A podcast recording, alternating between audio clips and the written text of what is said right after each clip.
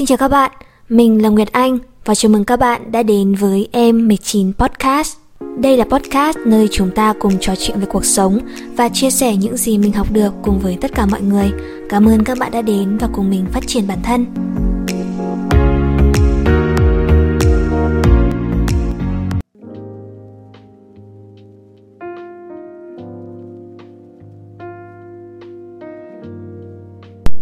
Hello mọi người, Chào mừng mọi người đã quay trở lại với M19 Podcast và mình là Nguyệt Anh Ngày hôm nay của các bạn thế nào? Có vui không? Qua ngày hôm nay thì các bạn đã học được điều gì mới chưa? Mình có rồi nè Trong podcast ngày hôm qua thì mình có chia sẻ với mọi người về việc là mình đi làm phiên dịch đúng không? Đấy, và mình có làm MC song ngữ Thì ngày hôm nay cái nội dung mình muốn nói nó cũng liên quan đến cái nội dung ngày hôm qua. À, hôm nay thì mình à, có hai ca học ở trên trường. Um, và ở cuối buổi khi mà sắp ra về ấy thì um, cô giáo của mình có hỏi thăm mình. Um, mới đây thì mình có đăng một cái post uh, về mc song ngữ lên trên facebook.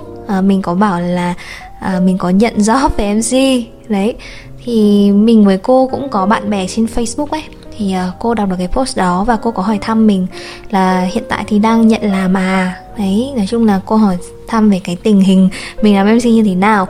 Và cô cũng uh, góp ý cho mình và cũng giới thiệu cho mình một số người đi trước. Đấy học sinh của cô đã từng làm và những người cô quen.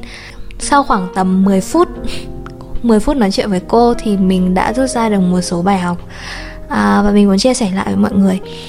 À, nó không chỉ là về mc đâu mà mình cảm thấy là nó còn liên quan đến công việc nói chung của chúng ta.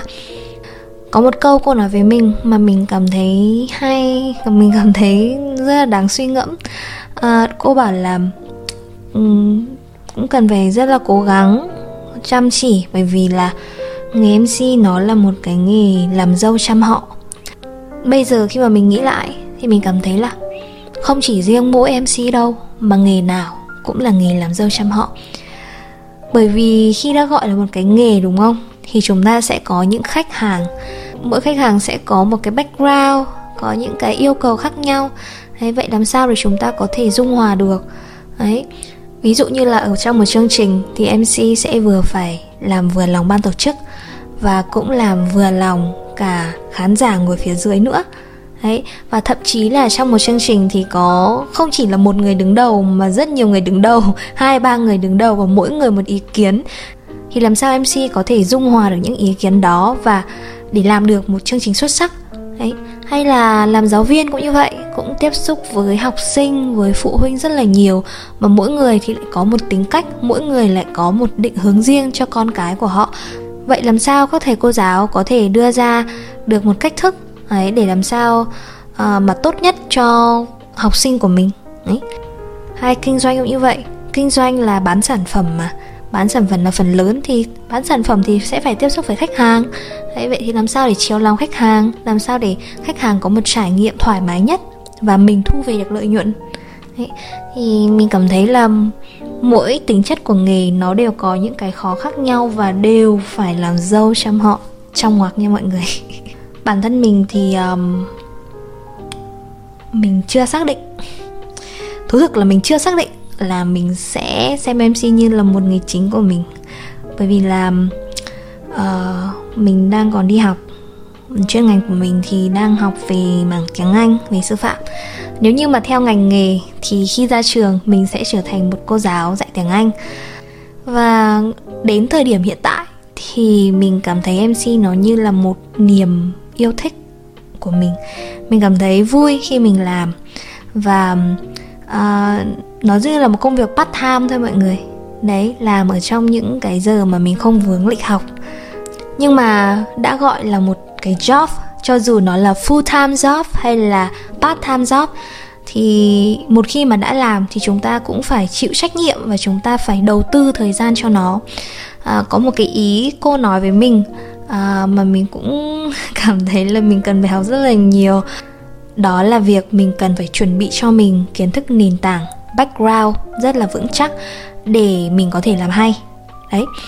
À, podcast ngày hôm qua mình cũng nhắc với các bạn đúng không? Đó là càng làm phiên dịch càng đi nhiều thì mình càng cảm thấy là cái vấn đề về việc chúng ta đọc nhiều chúng ta hiểu nhiều thứ để chúng ta có thể sâu chuỗi lại được nó vô cùng quan trọng chúng ta hiểu rõ về văn hóa chúng ta hiểu rõ về cách ứng xử.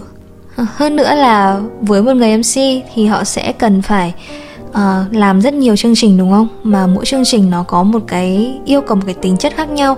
Có chương trình thì nó lại về môi trường có chương trình nó về đám cưới về văn hóa về du lịch đấy.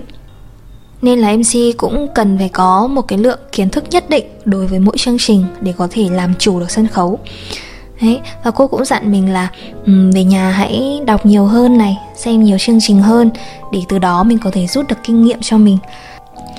Chứ mình cảm thấy là những lời khuyên này thì không chỉ áp dụng đối với việc là làm MC song ngữ hay gì mà nó còn liên quan đến ngành nghề mình làm giáo viên nữa.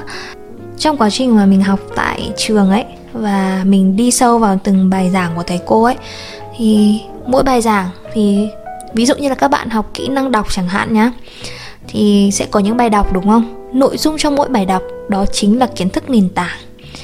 Chúng ta không chỉ đọc để mỗi làm bài tập không mà còn đọc để lấy kiến thức nữa.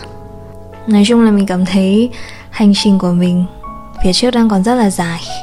Mình cần phải học hỏi và cần phải chăm chút nhiều hơn. Uhm, làm nghề gì cũng vậy cũng cần phải đầu tư thời gian đầu tư công sức và cảm giác khi mà mình nhận được sự công nhận thậm chí là khi mình nhận tiền từ khách hàng ấy mình cũng cảm thấy giá trị bởi vì chính mình đã bỏ ra công sức thật sự và mình để tâm đến chương trình đó. Nói đến đây thì mình à, lại nhớ đến một cái bài post mà mình đọc được ở trên Facebook gần đây Khi mà họ bảo về quy luật 80-20 ấy. Bình thường quy luật 80-20 thì các bạn thường áp dụng trong cách làm việc đúng không? Tuy nhiên là quy luật 80-20 của mình muốn nhắc đến ở đây nó sẽ hơi khác một chút.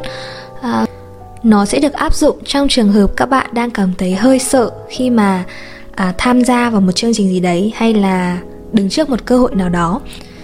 Ví dụ như là các bạn đang đứng trước một à, lời mời làm công việc nào đấy hoặc là các bạn đang đứng trước một cuộc thi nào đó các bạn cũng cảm thấy là mình cũng muốn tham gia đấy.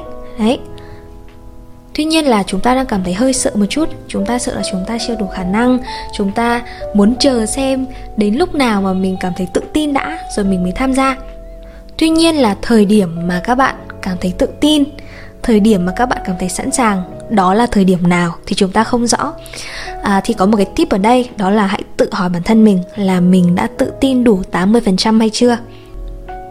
Nếu như mà đã đủ 80% rồi thì các bạn hãy nắm lấy cơ hội đó và làm thôi bởi vì thường 20% còn lại đó là nỗi sợ. Và việc mà các bạn dấn thân vào làm thì các bạn sẽ giải quyết được 20% nỗi sợ đó. Bản thân mình lần đầu tiên mà mình làm MC, lần đầu tiên mà mình lên dẫn, mình cũng sợ chứ.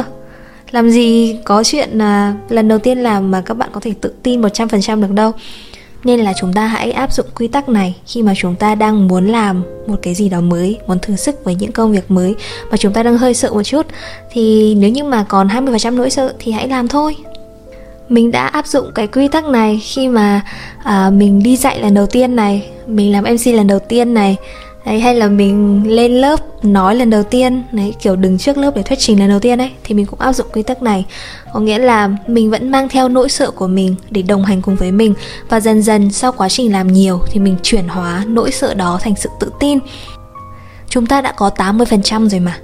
Đấy việc của chúng ta là chỉ cần chuyển hóa 20% còn lại nữa thôi đúng không? Cố lên các bạn và thậm chí cho đến thời điểm hiện tại thì để nói mà mình đã chuyển hóa được 20% còn lại thành sự tự tin hay chưa ấy? Thì câu trả lời là chưa chưa hẳn đâu mọi người. Nhưng mà mỗi lần mà mình cảm thấy chắc trở đứng trên sân khấu hay là trong những cái giờ dạy chẳng hạn, thì mình vẫn luôn từ từ, đầu tiên là phải bình tĩnh đã và xử lý tình huống. Mình vẫn tự, mình vẫn luôn tự nhủ bản thân là không có gì là tận thế ở đây cả lần đó thì mình có thể xử lý chưa khéo, nhưng mà sau lần đó rồi, những lần sau chắc chắn là mình sẽ xử lý tốt hơn. Mình luôn tin như vậy. Và mình luôn nhận thấy rằng là trong bất kỳ một công việc nào hay trong bất kỳ một chương trình nào mà mình tham gia thì miễn là chúng ta giữ được cho bản thân mình một tinh thần cầu tiến, ham học hỏi thì những người xung quanh luôn luôn sẵn sàng giúp đỡ các bạn. Đấy. Thái độ vô cùng quan trọng mọi người cứ dần dần thôi chúng ta sẽ đạt được điều mà mình mong muốn và chúng ta sẽ học hỏi được mỗi ngày. Ôi rồi ôi cố lên các bạn cố lên người anh. Chúng ta cố lên. We can do it. Podcast lần này chắc là đến đây thôi. Cảm ơn mọi người rất là nhiều và chúc cho mọi người sẽ à, có một ngày thật là xinh đẹp cũng như là công việc của mọi người sẽ thành công và sẽ suôn sẻ nhá. Ok bye bye. See you in the next episode of M19 podcast bye bye